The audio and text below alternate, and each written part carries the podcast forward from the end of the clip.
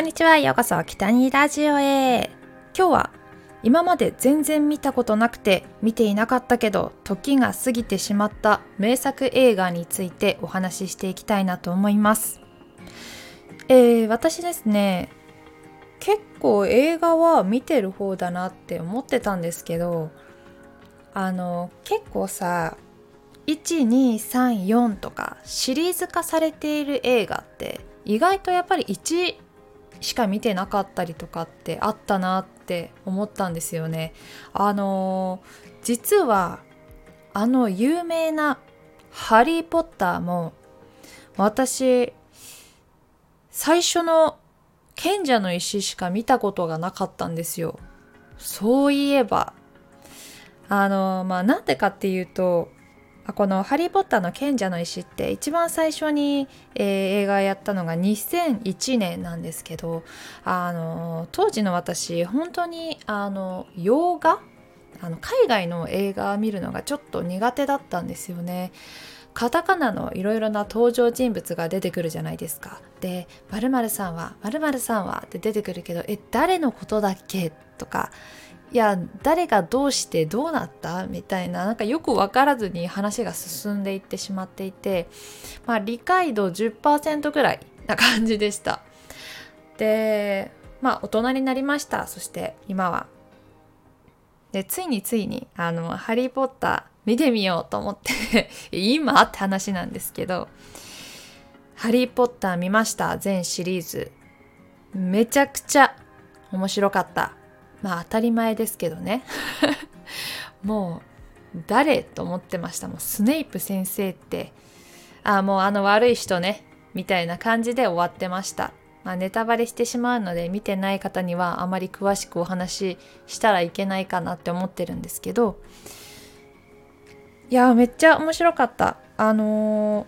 ー、もちろんこう当時英語も全く分からなかったですし今ちょっと英語が分かるようになってあの雰囲気理解しやすかったですかねだいぶ。いいな。あの「ハリー・ポッターは」え今「ハリー・ポッター」のミュージアムというか新しくできましたよね東京に。あの何ていうところだっけ。出ました。ワーナーブラザーズスタジオツアーですね。えっ、ー、と豊島園があったところにできたのかな？いやそこにもすごく行ってみたいなと思っていました。なんかどうやらイギリスにあるものともうほぼ同じみたいな感じでできたのかな、まあ、イギリスに行ったことがないのでわからないんですけどいやあの世界観があの体感できるならちょっと行ってみたいなと思いました。やっぱりそういったミュージアムとかミュージカルとかそういったもの行く前にはもう原作をしっかり見ていった方がもう倍楽しめるかなと思っています。あの USJ にもハリー・ポッターの乗り物あると思うんですけど、まあ、エリアありますよね。まあ、そこも私ハリー・ポッターの賢者の石しか見てない状態でしか行ったことがなかったのであのそこまでもしかして楽しみ方がもっとできたんじゃないかなって今思えば後悔しています。あの全シリーズ見た今もう一度、えー、USJ に行ってみたいなと思います、えー、きっと今の状態で USJ に行ったら私は魔法の杖をきっと買ってしまうと思います。うん。あバタービールは飲んだんですけどね。その、えー、コップも今も持っています。いやすっかりハリー・ポッターファンになりました。皆さん見てます？そういうシリーズ化されてる映画って。あのねもう一つ私見たことなくて時が過ぎてしまっていた名作映画もう一個あるんですけどそれがバイオハザードです。バイオハザードって本当に有名なゾンビ映画ですよね。えー、一番最初に、えー、放映されたのが2002年、えー、22年前ですね。まあ当時の私は本当にホラームービーが大嫌いでした もうむちゃくちゃ怖いじゃないですか。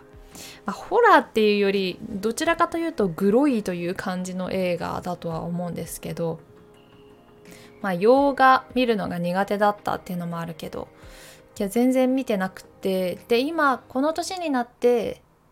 やっといろいろな理解もできるようになってまあ怖いよりも楽しいが勝つようになりました。でバイオハザードもあのどんな終わり方だったのかなってまあなんとなく1見たような見てないようなぐらいなんでなんか赤いワンピース着てたようなぐらいなそれぐらいのあの記憶だったんですけどついにあのファイナルまで見ましてあこういう終わり方だったのかっていうのを本当に最近知ったんですけど。いやでもやっぱり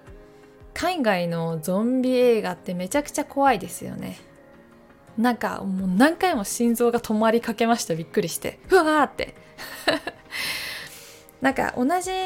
こうゾンビ映画というかゾンビのドラマあるじゃないですか「ウォーキング・デッド」で「ウォーキング・デッド」はもう私は見たんですけど全シリーズ。それこそめちゃくちゃ長かったけどね。もうグロいし怖いしなんか「ウォーキング・デッド」は